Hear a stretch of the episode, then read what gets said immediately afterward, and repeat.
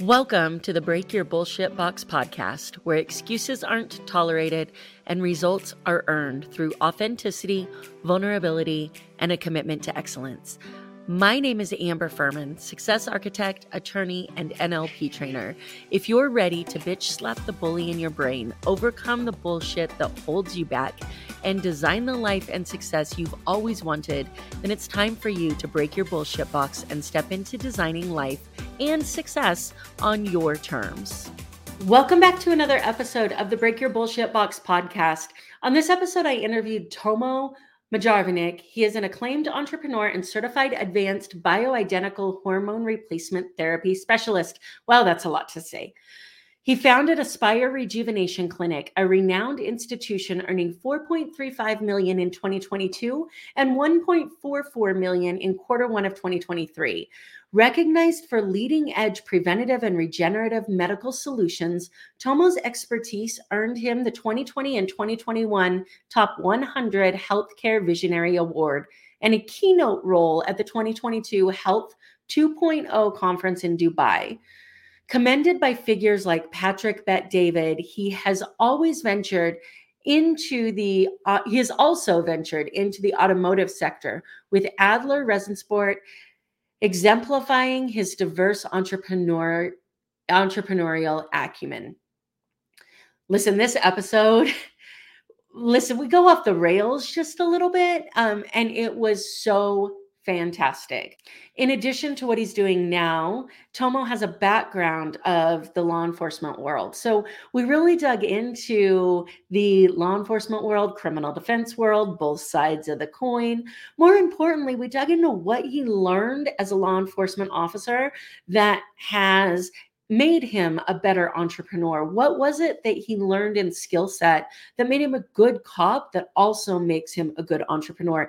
He's working on a book that he talks about in this episode called From LEO to CEO. And I think one of the things that highlights the most about this is the reality that we have so many different experiences that prepare us for future opportunities. We just don't always recognize them. So I'm really, really excited to dig into this episode with Tomo. We go a little bit off the rails when it comes to hormone discussion because let's be real, we've all faced it. And I've been open about my experiences with it as well.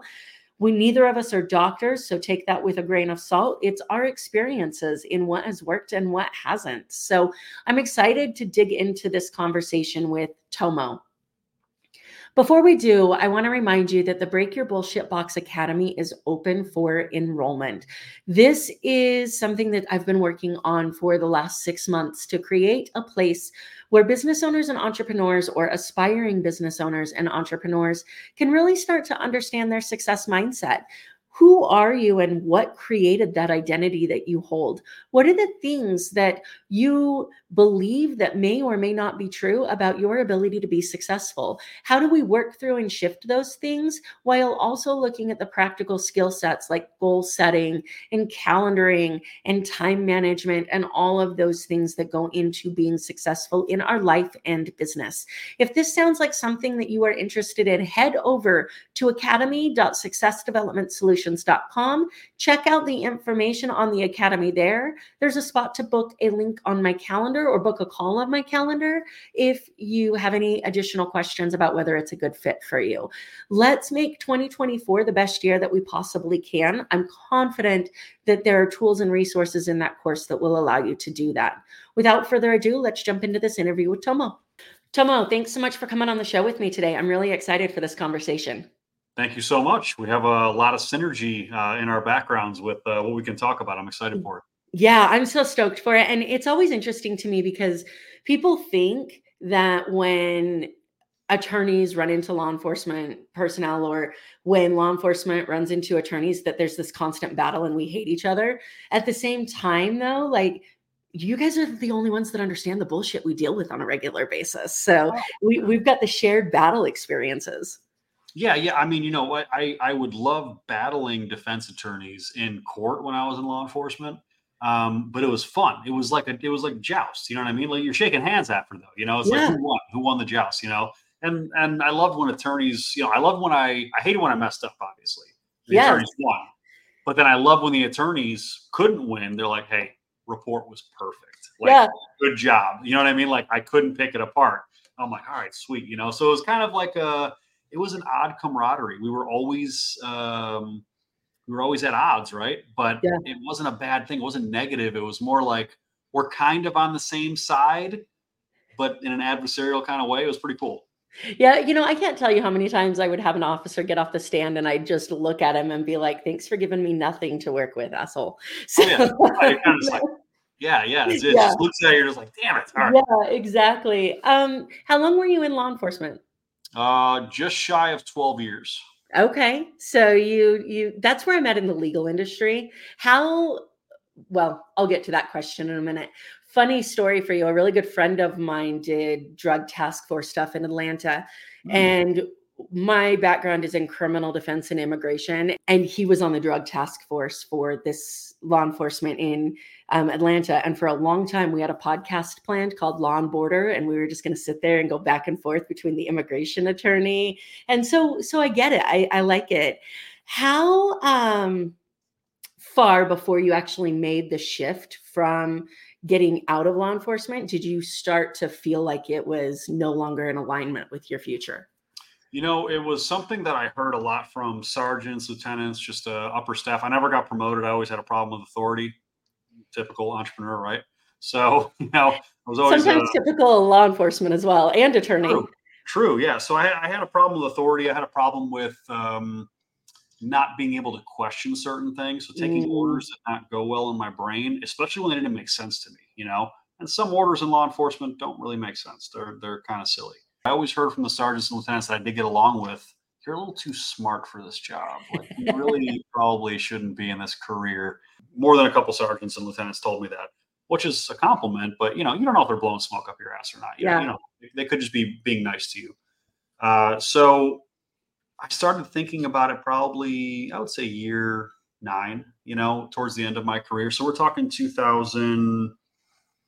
2015, um, right around there. So 2015, I left in 2018. So 2015, uh, the climate in law enforcement was not very good. If you've been in the legal, yeah, it's it's not good. It hasn't been good for a while, but uh, it got it got worse and worse, right? So the job became very negative. Everything became very racially driven. Um, it was very hard. It sounds. I, mean, I hate even saying it out loud. I hate saying this. What I'm about to say out loud. I hate saying it.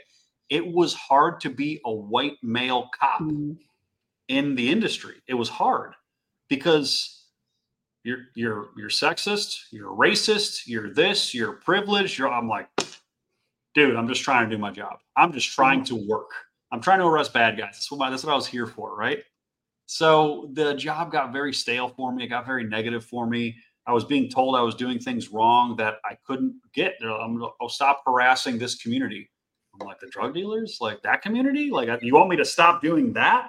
The only reason why I'm here, you want me to stop doing my job? Okay, you know. And it just became. I'm. I was like, all right, well, they don't want us to do our jobs. Oh no, but they want us to still do traffic stops, right? They don't want us to do our jobs. They want us to still do traffic stops and and get revenue and Well, that's where the money's at. yeah, I, I listen. I could probably uh, in Florida, in, in in Ohio, it was different. Ohio, I had a I had Route 90. So in, in Cleveland, I had Route 90. So it was traffic interdiction all the time. But we were always pulling people over, whether it was a DUI or we're looking for drugs. That's that's the only reason we pull anybody over. We're looking Mhm. for dope, um, or we're looking for uh, DUIs. Easy, and it's you know that was that was a fun part of it. But in Clearwater, in Florida, I could maybe count on both hands and both feet how many tickets I wrote in almost seven years. Yeah. You know, I was not a guy writing tickets. I was acting like I did up in Cleveland. I was looking for dope. I didn't want to hem people up with a three hundred dollar traffic ticket. People can afford that shit. You know, how am I going to do that to somebody who just got off work? You know, working a nine to five. I'm going to hem them up for going 12 miles over the speed limit. You're out of your mind. yeah. You know, I'm not, I'm not doing it. So know, find revenue somewhere else. So again, I had a problem with that authority, and the job got stale, and I started just talking to friends, and uh, eventually it ended up just progressing to, hey man, you got to start thinking about moving on. Um, I tried to leave the agency, and you'll understand when I say tried. I tried to leave the agency and went uh, try to go to the FBI. I was like, FBI will be better. It's not, but I, I tried to go there. So I tried to go to the FBI um, instead of the city thing. Get there, breeze through everything. I mean, like the the panel interview that you do for the FBI, most people have to do it three times. Passed it first try, no problem. It was like a handshake. You're in, bro. You're done. I had the physical test to do, which is easy, you know. So that's all I had left to do. And then out of nowhere, I get like four or five internal investigation, internal mm. affairs investigation charges against me. And I'm like, what the fuck is this? I found out that the FBI tried to verify my employment. Mm. I don't know if you know this about law enforcement and fire, obviously. I have firefighters that are friends that did the exact same thing. When you try to move up and move out, they will try to pin you in the agency. They will try to ruin your exit. I didn't even know that was a thing. I didn't know it was a thing, but it doesn't surprise me. And here's why. Um, I talk about this often with people that the circle that got you to where you are in your life is not the circle that's going to get you to where you want to go. And what happens is when you start to change and grow, everybody who's listening to this podcast can relate to that one person that you thought had your back Okay. And then you start improving, you start changing, you start a business, and all of a sudden they're like, "What the fuck do you think you're doing? Like, who do you think you are to do this?" And and it comes from the fact that they don't feel like they can change, and they'll be damned if you're going to leave. And and it's not always intentional. It's that you've become so much of their identity that if you change, it validates the mediocrity that's within them.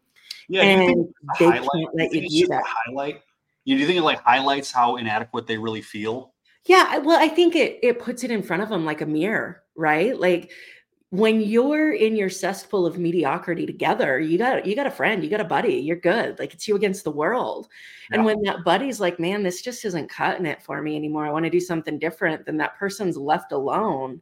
And since they can't possibly be the problem, it must be the rest of the world. Yeah.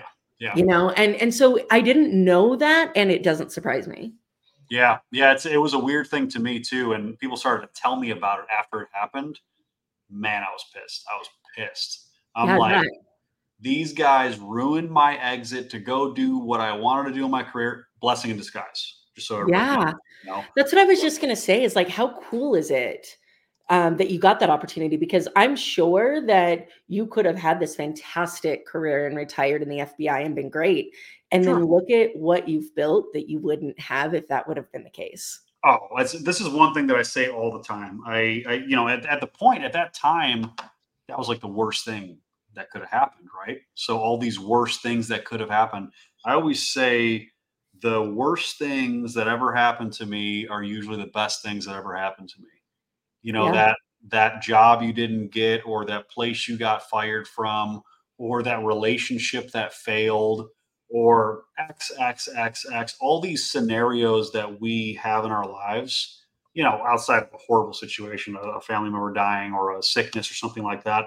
But like the things that happen in a daily life, work stuff, life stuff, relationship stuff, it almost always ends up being a blessing. You always end up coming out better. And if yeah. anybody actually evaluates that in their life, anybody listening to this next takes a second, they can even pause this podcast for a second and be like, oh shit, it's right. Everything actually did get better after all these failures, right? Yeah. Uh, I, I never, I never thought of anything as a real failure. You feel for a second, but I look at, I look at winning and losing in a different way. I don't look at, I, I've never said I lost anything. I've, I've won or I learned. Yeah. You know, and it's it's really interesting because I can relate to this so much. Um, when I was in law school, I was this bleeding heart lover of all things justice. And I was mm. convinced that I was going to be a part of like solving the world's underrepresentation problem in a public defender's office where you have limited resources and too many cases. And specifically, I wanted in law school to work on capital cases and represent people that were charged with death penalty offenses okay. um, that couldn't afford to hire their own attorney. I moved to Las Vegas and interned at the public defender's office, and I got the opportunity to observe one capital case that resulted in a death penalty sentence. And I remember thinking, man, what am I signing up for? Like, this is a whole different animal. I still went through the application process to get into the public defender's office, and I applied three times. It's very competitive here in Vegas. I didn't get the job. And I remember feeling devastated by it. And I look back now and I'm like, I probably would have had um, a great life as a public defender. I probably would have retired. I'd have no student loans. I'd be good mm-hmm. to go. Um, could go on and do whatever I want but look at all the things I wouldn't have. Like I get called all the time by people that say, "Hey, you know, will you come be a prosecutor here? Will you come do this?" And I'm like, if it makes me have to give up the podcasting, the coaching, the speaking, the, all the things, then no, I won't. There's not a number on that. Yeah. And I never would have known that if I had gotten the thing that I wanted most out of law school. So I can totally relate to that. Yeah, it's it's just a it's just a perspective shift that people just don't really look at. Um, you know, and then after the FBI thing fell through, I was talking to a buddy of mine, and I, you know, while I was in law enforcement, I was bodybuilding. I was a competitive bodybuilder since I was like 17 years old. Um, loved health, loved fitness, uh, and I became kind of an autodidact in hormones, endocrine systems, the way the body processed. Which is actually a funny story. Uh, I told my bodybuilding coach when I was 18 years old, 19 years old, I said, "Hey, I want to be Mr. Olympia. I want to be a professional bodybuilder." Young kid, idiot, right? So you're 18, 19 years old, you don't know anything. So I'm telling the guy, and I said, I know that I need to take a bunch of steroids to do this. So how do I do that? Hmm. He says, I know, crazy thing to say. I was very aware. I was very aware of what needed to happen. So he says, You're not going to take anything, but we will check your labs. We'll check your blood work. And we will see what your testosterone is. And if you need more, then we'll talk about it. Mm. This is in like 2003, 2004. Nobody's doing this shit. This is this is nobody's doing this. So yeah, he sets it up. He helps me out. I get a lab test done, and my natural total testosterone level comes back at like 1470 nanograms per deciliter. Now that is way, way, way above normal. The normal range like ends at like 900 to 1000. So I'm at almost 1500. The doctor that actually pulled the labs for me accused me of taking steroids. And I was like, hmm, I'm not taking steroids. So that's that's really good. That's a good sign. So I go and tell my bodybuilding coach, and I said, "Here's the levels." He's like, "Listen, you're basically naturally on steroids. This is how your hormone should be at this point." So I said, "Okay, but when it starts going low, you know, we're gonna we're gonna go after it, right?" 18, 19 years old again. So he's like, "Yeah, what? You know, he's whatever. Yeah, we're gonna do that." So from that moment on, and this is before the internet is what the internet now is, right?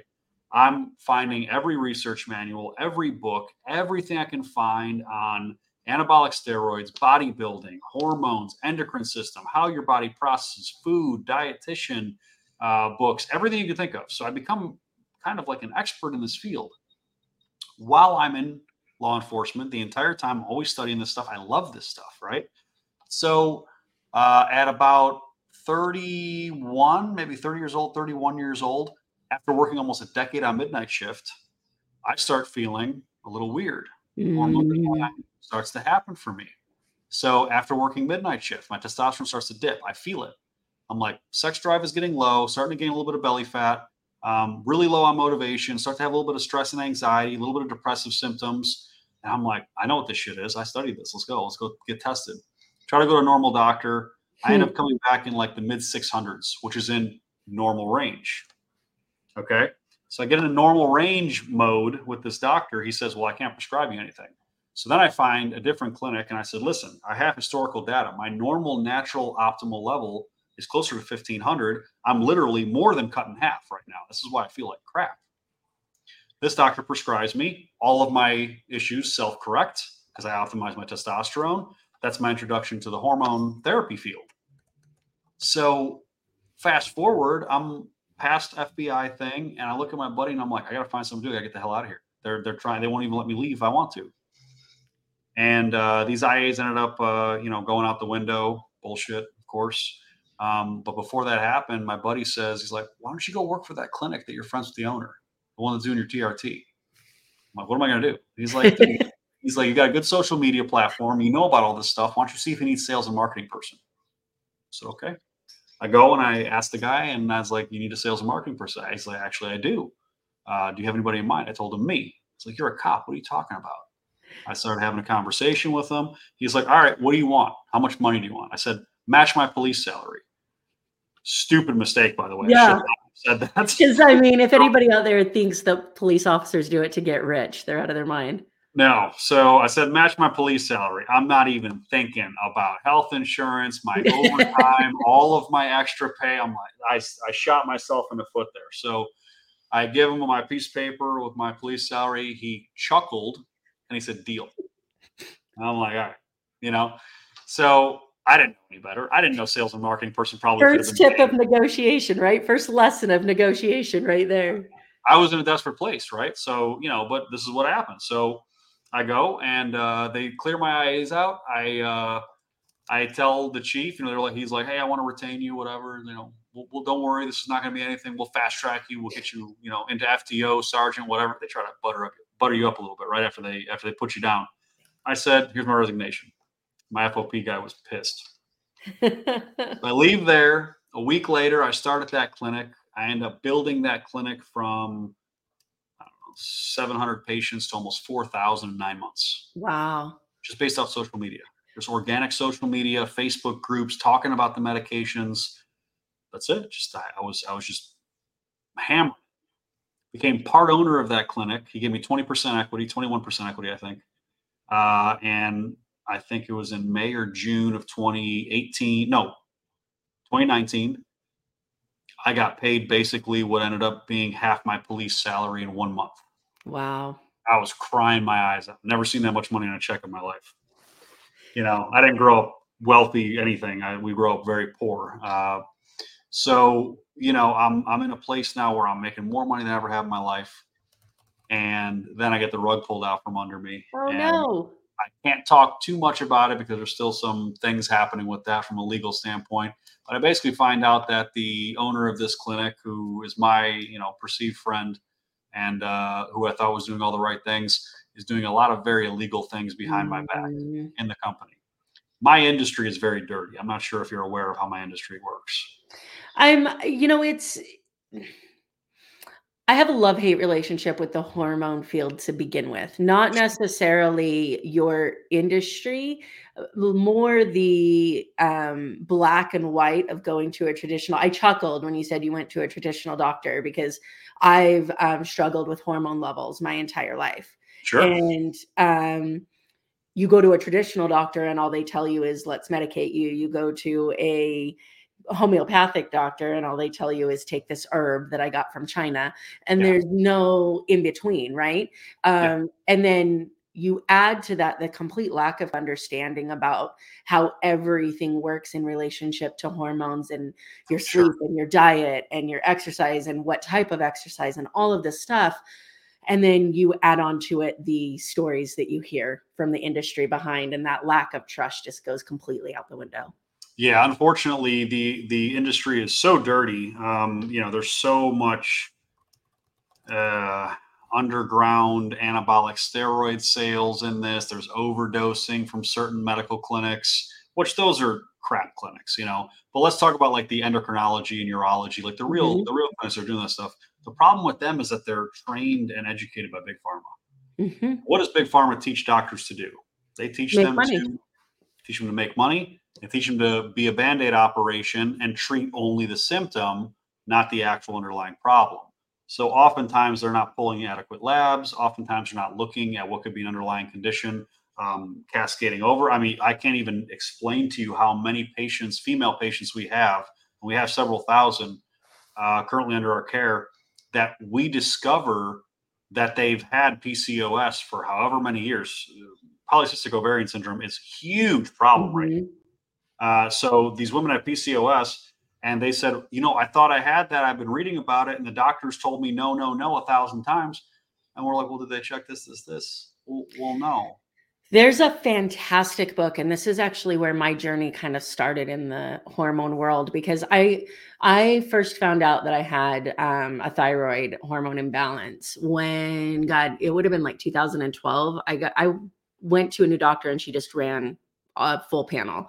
Sure. She's like, Your thyroid's kind of high. Let's put you on this medication. I'm like, That's like that's not the way I, I roll. Like I don't use medication as a band-aid. Um, Yeah. and I remember like I, I had struggled with my weight most of my life, and my mom looked at me after that appointment and she says, Well, maybe this is why you're having a hard time losing weight. And I'm like, Don't give me, like, it might be, but don't mm-hmm. give me an excuse. Cheeseburgers are the reason that I'm having a hard time losing weight. Like, let's be real about the problem. Well, um, see, that's that's really good that you did that and and you assess that because you know there's two different types of patients that'll come into a clinic like mine, right? Um, it'll be that person that said, I have been literally trying everything and I still can't lose weight. And then there's the person that's like, well, I haven't really done any lifestyle corrections and I haven't really tried. Yeah. But I have a weight problem. I'm like, yeah. Do you have a weight problem or do you, do you have, have, a weight problem, problem, or do you have a discipline problem? Right. Like I had a discipline problem. problem. So, I mean, for me, it was like I was never going to let anybody medicate me mm-hmm. until mm-hmm. I felt like I was doing everything that I was supposed to do. And that's great, except the energy levels that go along with a hormone imbalance make it really difficult to do everything that you're supposed to do, right? So, what do I do? I go find this exercise that I love, thinking I'm doing something great. Now, I didn't find it for weight loss purposes. I found it because I was an emotional wreck and needed something to like release all my shit. Um, but I mm-hmm. found obstacle course racing and I loved it. And I started running inter- endurance races. I ran World's Toughest Mudder in 2017, did cool 40 miles over um, 24 hours and and loved it. And then my hormones got even more out of whack. And I find this amazing book called The Thyroid Connection. And I find out that one of the first questions that she asks people that come in our office is Have you ever done CrossFit? Have you done ever done obstacle course racing? And have you ever done heavy weightlifting? Because the stress that puts on your body fucks with your thyroid. Yep. And when it's already out of whack. And so uh, I, I say all of this to say that neither of us are doctors. You're mm-hmm. very well more versed in this than I am.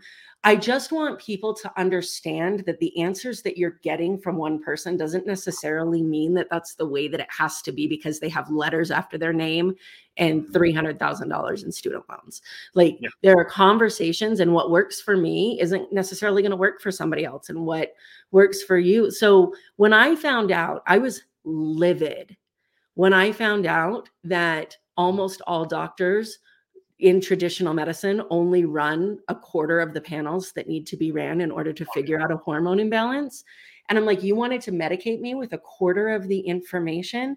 It drove me absolutely nuts. So the the the legal disclaimer that the attorney in me needs to give is neither of us are doctors. And also when you do go to your doctor, understand that you need to know what you're asking for because this blind advice and the people we're supposed to trust, like I have my own feelings about big pharma. I just don't say them in a place that lives forever.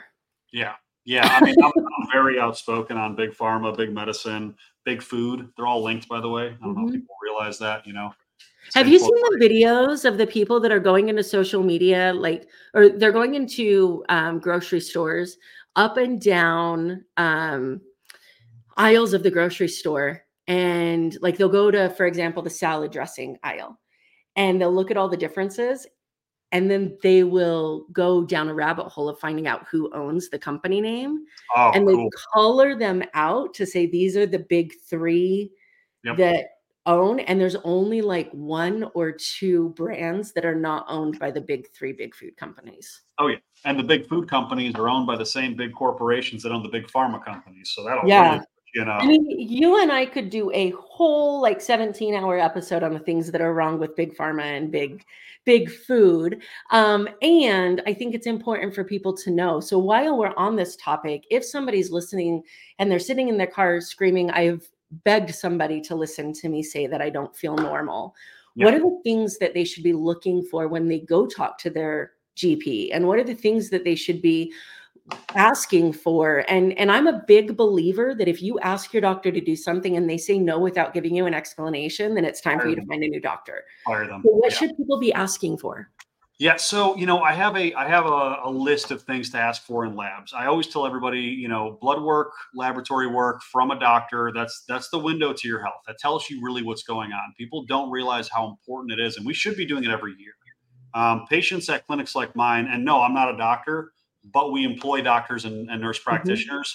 Mm-hmm. I just structured the business from a non medical professional standpoint, which is why we kind of have our philosophies the way we do. We are extremely patient centric, we are extremely holistic centric. We do prescribe medications, but they are never to just band-aid treat certain symptoms. So if you go into if you go into a doctor's office, any doctor office, you need to get a full panel of labs. So your question is going to be, what is a full panel of labs, right? Because if you go and ask a doctor, 10 different doctors will give you 10 different answers most likely. Or they will give you, unfortunately, the same answer and they'll probably just pull a CMP and a CBC and that's all they're going to pull. You know, if you ask them to check hormones, they might check TSH, which is going to yeah. that's yeah, that's all they checked for me. And I mean, I would honestly like, unless your insurance is yeah. the one that's blocking it, and if it is, like, fork out the money for cash out labs. Um, unless your insurance is saying no, your doctor isn't paying for these labs. You are. So yeah. your doctor might look at you and be like, you don't need those labs. I appreciate that you don't think that I need them, but I want them. So tell me what my insurance will pay for and I'll cash pay the rest.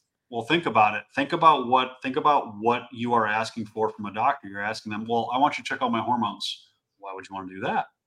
Because doctors really know that a lot of these hormones will fix a lot of your problems because they cascade from a hormone declination or they cascade from a hormone problem you know? yeah, but it's so emotional or it's so much easier to say that men are just angry and women are just emotional. Ah it's it's you know what? I, I will tell you right now that if you look at men and women in general when do women get uh, their most emotional angry irritated self? Postmenopause right? Mm-hmm. when do men get the exact same way? Post andropause male menopause. So the same age range 40s to 50s men are supposed to be. It's actually much earlier now for men because of all the toxicity in our environment. But uh, you know what's happening? Our hormones are declining. Our sex hormones, major sex hormones, are declining. When your major sex hormones decline, all of your other hormones decline with it. You start having cascading problems. You don't see healthy, normal, average 20 year olds with blood pressure issues, with cholesterol issues, usually without mental health issues, you know, uh, a few generations past, our hormones were all optimal. We felt like mm-hmm. rock stars. Everything worked, right? Now, you look at everybody in their 40s and 50s, what happens? We start to gain body fat. We start to have sagging skin. We start to lose some hair. We start to have more depression, anxiety. Um, they used to call uh, uh, men's uh, midlife crisis, right? Yeah. So, what's a man's midlife crisis? Well, they go buy a Corvette, they desor- they uh, divorce their wife, and they go find some sexy new girlfriend. Did they need to do that, or did they just have a hormone problem?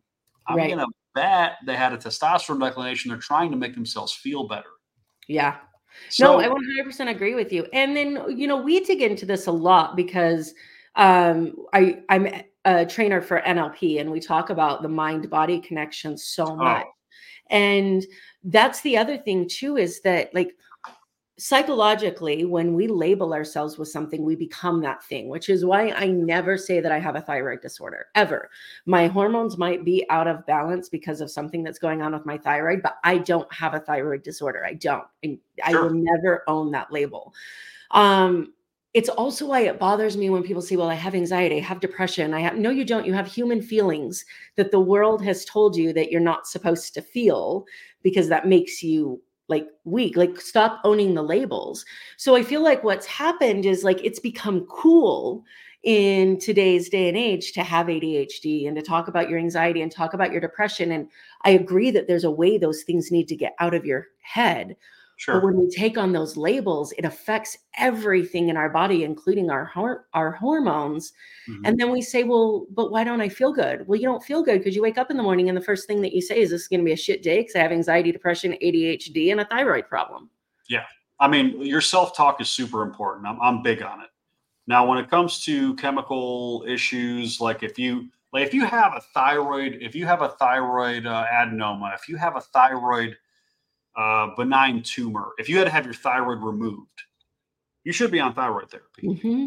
There's a problem. Something happened physically in your body. You should be on thyroid therapy. Is it fixable without that? Maybe. Try all your options before you do that. You don't know. I mean, you got you got to, you have to go through your your your uh, you know your lifestyle issues, right? So, what is actually happening inside your body matters mentally and physically you as a woman are run on estradiol, progesterone, thyroid's everything. So thyroid, just throw out the window. Everybody needs to have a proper working thyroid. If you don't, I suggest you get treatment. That's my opinion. If you can't fix it naturally, okay, yep. can't fix it naturally, get treatment because you're just going to live a better life. It's just going to be much better for you. But for you as a woman, progesterone and estradiol are running your body, including your brain. Your brain works better with that. And all those hormones start up here, by the way. Mm-hmm. Pituitary hypothalamus, it all cascades down. So for men, testosterone. If I have low testosterone, I will start to have mental problems. You know, it may not be psychosis, it may not be depression, anxiety, but I will have brain fog. Same thing with females, you know. And for a woman, people forget that women have testosterone.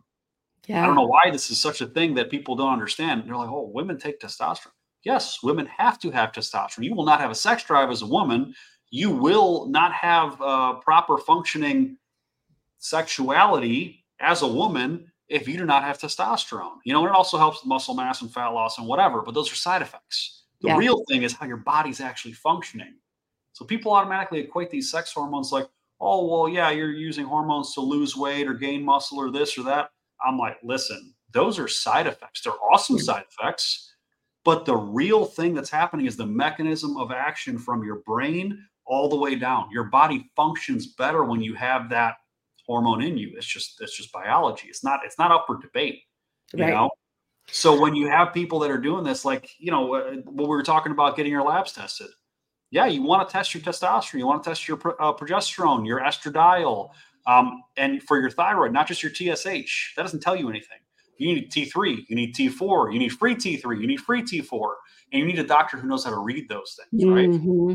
Sex hormone binding globulin, a massive one. People don't even know what that is. SHBG. What that does is it binds up to, to testosterone, especially in men. So if a man man can have 2,000 level testosterone, if their SHBG is really high, what that's going to do is going to bind up your testosterone. Your free testosterone is going to be next to nothing. So you're getting none of the benefits. Yeah. So all these are all things that people have no clue about. And the scary thing is that endocrinologists and urologists and gynecologists have no idea. Yeah, like, it's you're supposed to be the hormone expert. Crazy. It's crazy. And you know, tying this into entrepreneurism because it's so important oh, yeah. is like even like the risks that we're willing to take, what we believe we're capable of, the the way that we feel everybody knows everybody that's listening to this knows what it feels like to wake up one day and feel like you could take on the world and and that's what you're able to accomplish that day. Wake up another day and feel like you don't even want to get out of bed. Um you know those are extremes but we've all felt some version of those extremes. So imagine how much more productive and effective you could be as a business owner a salesperson an entrepreneur if everything worked right the other thing that drives me so crazy is we live in a world that wants to preach personal responsibility, which is so important. Personal responsibility. And yet we're supposed to just hand over our most important aspect to somebody that doesn't feel the need to explain to us the way things work and what we should be looking for. Mm-hmm. Um, it just, to me, this is the fundamental conversation of controlling everything about the choices that you make. And so if you sit here and you say, God, this sounds real great, but my doctor won't do it. Like you make a choice to walk into that doctor's office every single day. Go find a doctor that will work with you and support you. That's, I mean, you control your environment. You have to. People don't realize this is out there though, you know? And people mm-hmm. people look at this and they're like, oh well, you know, what if insurance doesn't cover this? I said, a lot of times it won't because they don't yeah. find it medically necessary. The insurance companies and big pharma and big medicine, they're all the same people. It's all the same shit, you know, just be honest. So, insurance is outrageous. It's not what it used to be. No. I tell everybody, I said, if you're still paying for traditional health insurance, I'll tell everybody, you can yell at me about it. I'm not an insurance expert, but I will tell almost everybody have catastrophic insurance, get an HSA or FSA plan Okay, so health savings account or flexible savings account. So your money goes in there for health coverage. It'll it'll pay for your health bills, but it's tax free. So your money is going in there tax free, and then you can use it pretty much at any health clinic, whether it's a normal doctor, whether it's a clinic like mine. And health insurance can't say shit about it. You can spend your money how you want to spend it. Yeah. You know? No, and side effect side note to this, this was so crazy to me. I'm sure there are other places where this exists. This is the only example that I know of. When I first started dealing with my mental health and and growth, which is where the decision to leave the um, attorney world full time came in, um, I was having panic attacks and anxiety attacks, and I ended up in therapy. And I remember like having this belief that therapists were going to diagnose me, and every single or and were medicate me so every single therapist that I would call to make an appointment, I would say, listen, if we talk about medication on the first appointment, I'm out. Like that's never the first answer for me. And I was so glad that I found a doctor that says I can definitely work with you on that. And also, I'll need you to cash pay. And I said, explain that to me. And they said, if I want to get paid by the insurance company, I have to give you a diagnosis. So if How you don't want an official diagnosis, then I need you to cash pay and then we can talk about like what it is that's really going on. But I have to diagnose you with something to get paid by an insurance company. How scary is that? I it's mean, insane. Think about, think about that. Think about that. That doctor. I mean, kudos to that doctor, by the way. Kudos to that doctor or therapist, whatever he is, um, psychologist, psychiatrist. Who's a therapist, by the way. Yeah. So just to make sure that yeah. I'm covered. Yeah. So it's a therapist. I mean, you know, but thank goodness that therapist said that and had the guts to say it because that's a gutsy thing to say in especially in recent times, right? Yeah. Um, they, and so we don't know where else in the world that fits, right? Like you might be going to your general practitioner and you're on insurance, so they're not going to give you a referral to a clinic like yours because your insurance isn't going to cover it. So people live not knowing that it's an option. So the the only purpose of I think what what I'm saying and and the purpose of this conversation in my mind is to help people understand that there are abundant amount of options for you oh, yeah. to consider when it comes to how to get the best information and the best data for your health. It's so funny because people ask me to talk about my clinic and talk about what we do. And I'm like, you know, I, I never really want to. And it's a funny reason why I don't need more business. We have plenty of patients. Um, can I help more people? Sure. Am I opening more clinics? Absolutely. Uh, but I never, I've never advertised. I've never paid for advertising. Mm-hmm. It's all been word of mouth and it's all been organic social media. So, you know, people look at that like, well, you could be making way more money. That's not my prerogative. My prerogative is actually make an impact in the medical community and in the medical industry so we can make a change and make more awareness of the fact that people have a choice in how they treat their health. Mm-hmm. So with clinics like mine, and I'm not the only one, there's plenty of great clinics out there. Uh, we are patient forward. If you go to a doctor, if you go to one of our doctors, one of our nurse practitioners, any of our providers, any provider that we have, whether it's a DO, MD, NP, doesn't matter. Anybody that can prescribe medication, you have a full hour with them.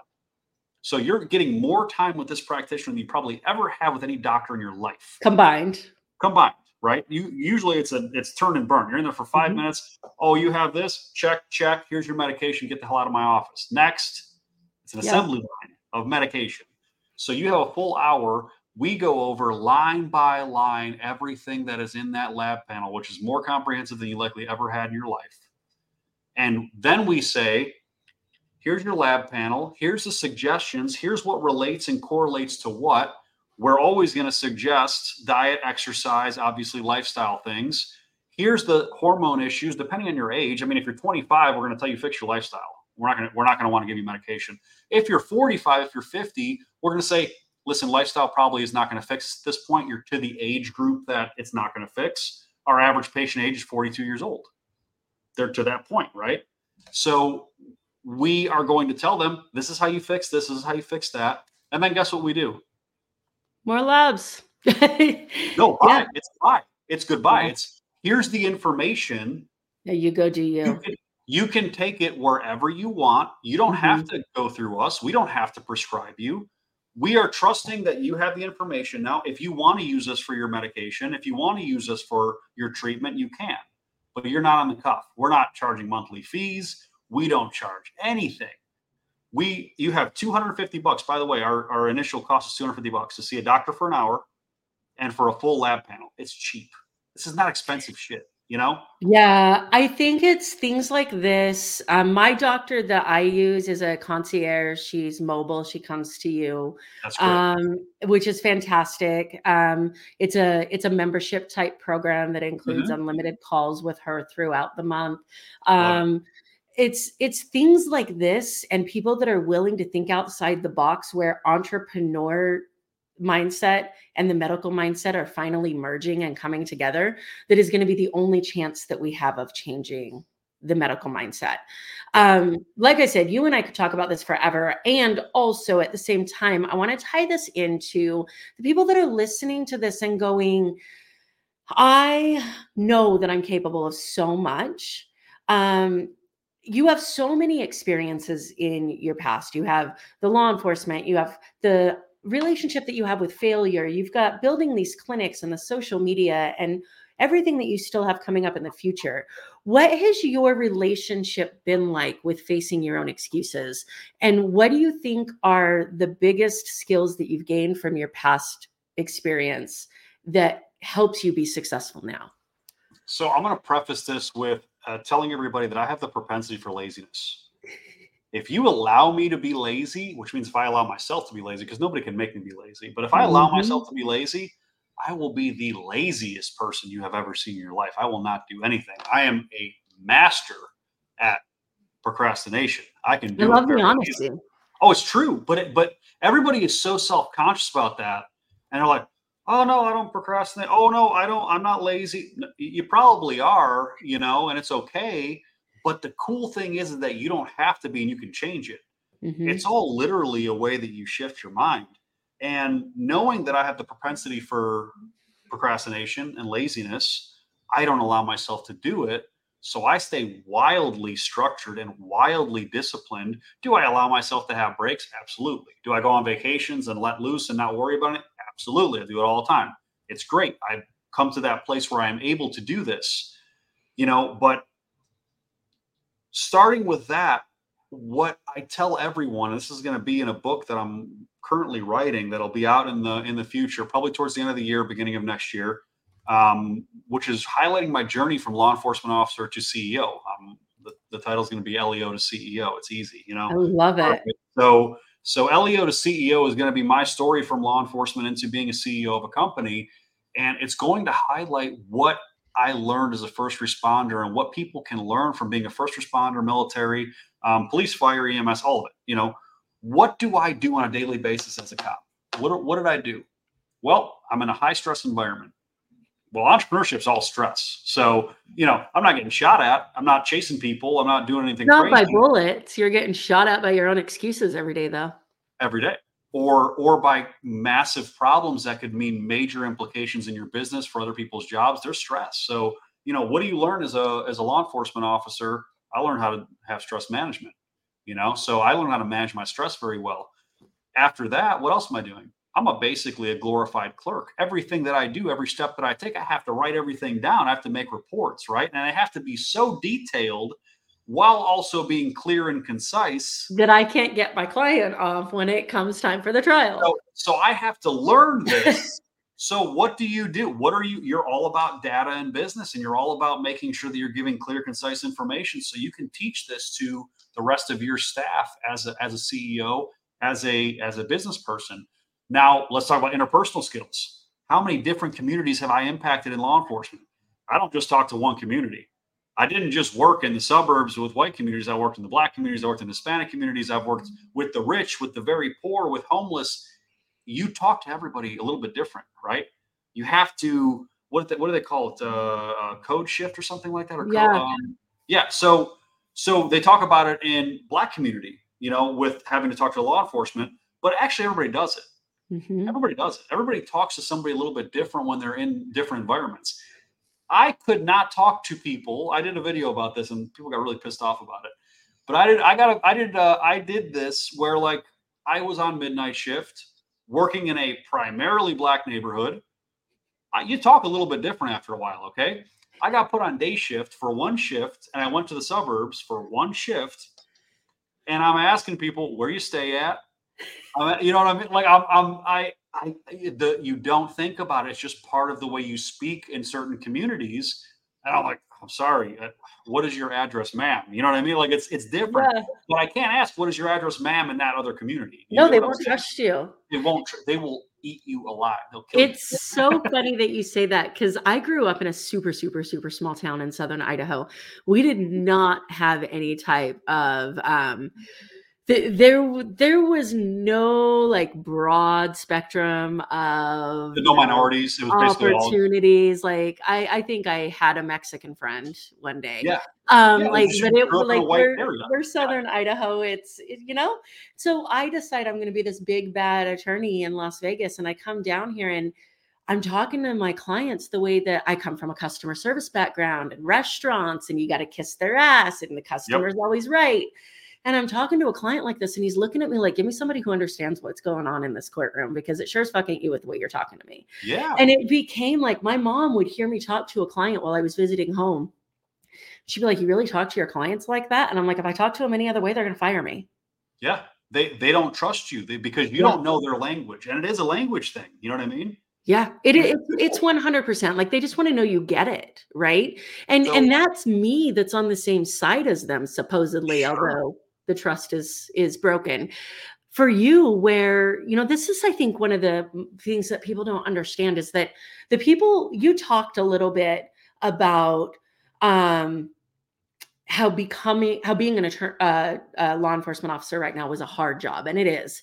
Mm-hmm.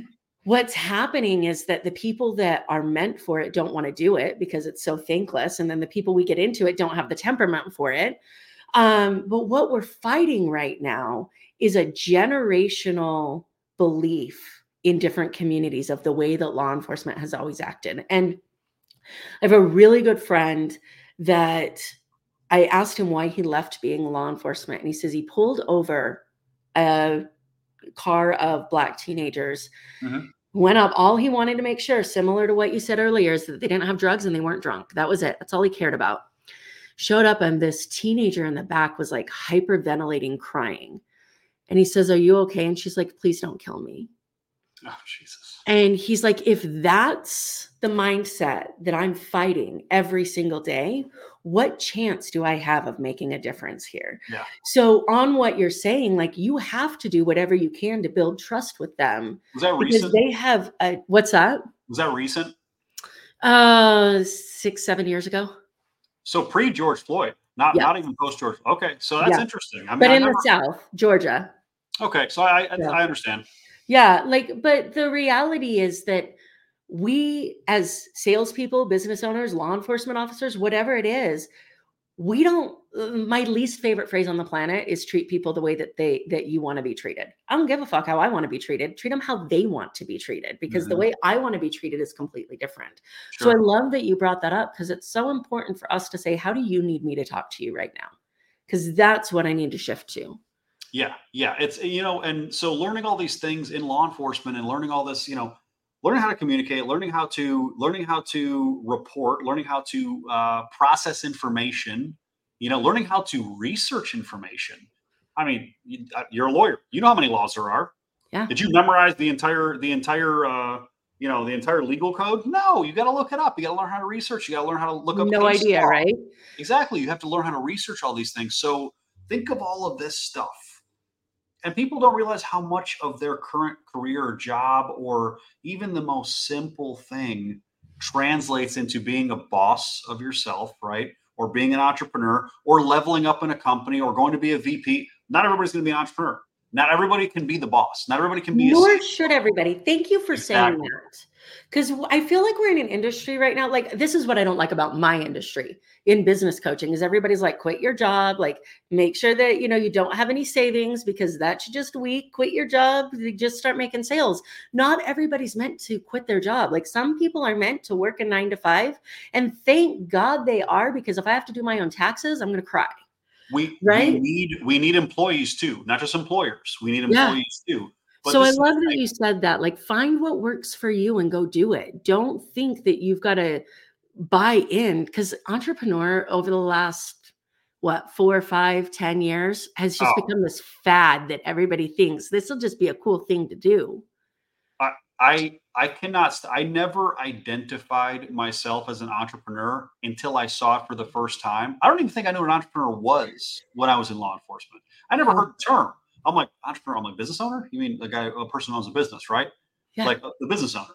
my my grandparents were business owners. My great grandparents were business owners. I've you know I'm I'm probably third generation, uh, you know, quote unquote entrepreneur. But this new term has become a sexy fad word, right? Yeah, of course. That means to some people successful and free and all these things.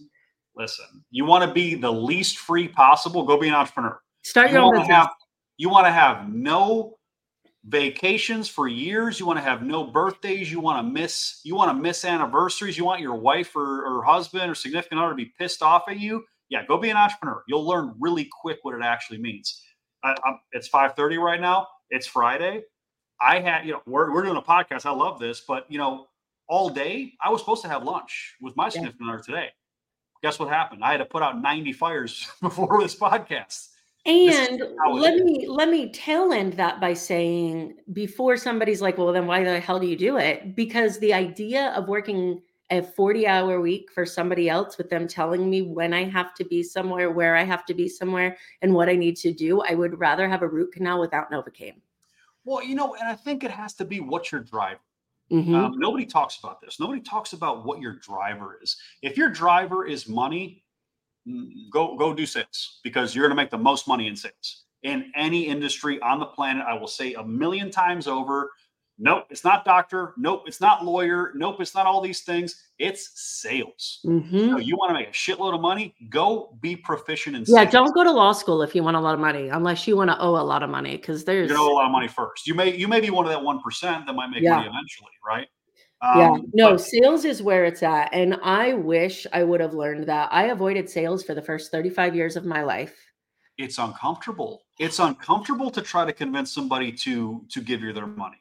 That's what It- they're doing. So It- crazy. Like, and and it's really unfortunate when I look back because I grew up in the age of when Girl Scout cookies really had it hard because we had to go door to door. Now, granted, I went door to door in a town of 1,800 people. Everybody knew me.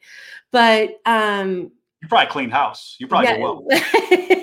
well, I didn't want to do it. So I was just like, screw it. I don't need this. Right. But now I look back and I'm like, door to door sales is the most underrated learning opportunity because you want to be kicked down and told no and face rejection and realize like how to adjust and pivot. Do door to door sales. Yep. My my brother quit a really good restaurant job to go sell pesticides door to door, and I thought he was out of his mind. This is 2018, and I'm like, dude, this is a horrible idea. And he made like $150 or $150,000 in like four months. Oh, And I'm like, never listen to me again. Yeah, I mean, Ever. these some of these door to door salesmen, solar sales. Have you seen solar Yeah. salesmen? Oh my God, it's insane. Savages. These guys are animals. I, Yeah. I saw these guys are walking up and down streets in Florida, and I'm like, holy shit, you guys, you're killing it, bro. Like Insurance even- too. insurance, Like, killing it. It's crazy. So yeah, I mean, there's so much that you can do. My my biggest thing I want people to take away from this conversation is like your life skills are constantly teaching you things and they're constantly preparing you for something in the future. So don't write off an employment opportunity because you've never done it before because chances are you've done it a lot. You just called it something else. Um, and then don't like put yourself in this box of what you think you should be right? I just i i love your journey for so many different reasons but that's probably my favorite. One of the biggest uh, terms that people need to learn, I think, for 2024 and beyond is the term intrapreneur. Not entrepreneur, but intrapreneur. Someone Mm, that works inside of a business that is trying to grow themselves and grow that business. And that can start at the bottom. You mhm. can be that person sweeping floors and you can expand and grow. And okay, you're sweeping floors, you're janitor this day. Now you're front desk. Now you're security. Now you're this. Now you're eventually you get to VP, right? Mhm. You don't have to be the owner of the company. Some of the richest people on the planet were intrapreneurs, not entrepreneurs. They weren't the they weren't the founders. They weren't the CEOs. They didn't develop the concept. But guess what they did? They worked from the inside of that company and they got stock options and they ended up being some of the richest people in the world. That- Yeah, and I think one of the cool things that's happening with businesses right now, and you're proof of this from the way that your journey has happened, is and and this is um, a product post COVID has really made this a big thing because when the world shut down for COVID, co- corporations realized that they were overstaffed and that they did not need the amount of people that they needed.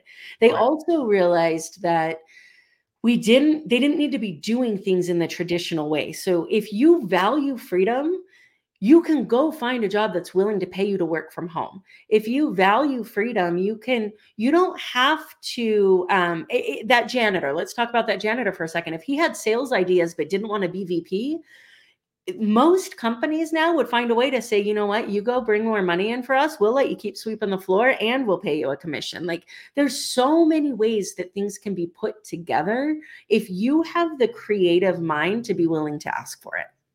Yeah. Yeah. It's just, it's just putting yourself out there. People are so scared of failure and they're so scared of the idea of falling on your face and being told no. Uh, it, it's, it's, it's something that I think everyone needs to, understands a part of life. You're going to be told no. You're going to fail. You're going to fall on your face. Uh, you know, oh, get yourself, pick yourself back up. No, listen, that's that's the easy part of it. Picking yourself back up is easy. It's pivoting. Mm. Pivoting is, is what you need to do with everything. You'll fall on your face all the time. If you fall on your face, that means you need to pivot. Okay, that means you didn't take the right step. That means you you, you stepped in the pothole and you tripped. Okay, pivot left, right, wherever you need to go, jump over, whatever it is people don't think about everything in life and every problem as a pivot. I just had a huge pivot point in my industry, and my business just recently. And I was stressed for about three hours. Yeah. I slept. I slept. I woke up the next day and I'm I'm on point. I'm firing on all cylinders. Still, my staff and my and my C suites and things like that, and the people that are in my higher, they're still stressed, and they're looking at me, and I'm like, "This is gonna be sweet." I'm like, we are going to pivot so hard with this, and this is going to make us grow in this direction. And thank God we did this. And everybody else can be left in the dust. Yeah, but that's that's how my brain has to think. If it doesn't, I'll probably go insane. Yeah, I can't stress about this shit. I'm the leader. I'm the I'm the person who's supposed to drive this whole thing. So if I'm not driving, if my hands are not on the wheel, if my hands are like this, my hands in my face, you know, if my hands yeah. are like this, I can't steer the wheel. Can't steer the ship. So true. It's so true. Tomo, you and I could talk forever about so many different topics. I love your energy. I love the synergy with the conversation. I appreciate your background as a law enforcement. I, I, I think that um, there's so much about you that I admire, and I can just tell your true desire is just to help people and that's so um, much in alignment with what i do and why i do what i do. If people are listening to this and want to follow up with you and continue a conversation what's the best way for them to reach you? You know you can uh, find me on all social media platforms. It's uh, at tomo marjanovic t-o-m-o my last name's a mouthful i know m-a-r-j-a-n-o-v-i-c uh, tomomarjanovic.com You'll find all the links to my different businesses. Uh, you guys will find ways to, if you want to consult with me, I do consulting services, very small amounts um, on an app called Minnect. Uh, Minnect.com. It's Patrick Bet David's uh, consulting platform.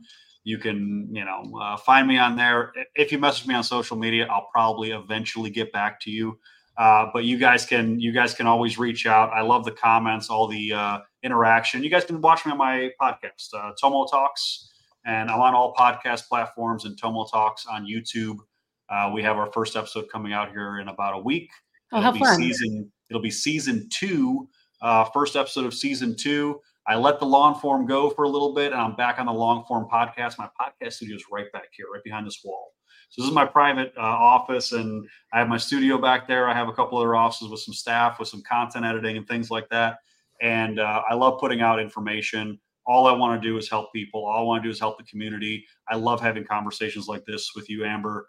Uh, this is really important stuff that people need to hear. I'm grateful that I was able to be a part of it. I appreciate your background. I appreciate what you're doing here. I appreciate your mission. Uh, so thank you for having me on. Absolutely. Thanks so much for being here. And for those of you that are listening, all of those links will be in the show notes so that you don't have to figure out how to spell his last name. So we will take care of all of that. Um, Tomo, thanks so much. Thank you.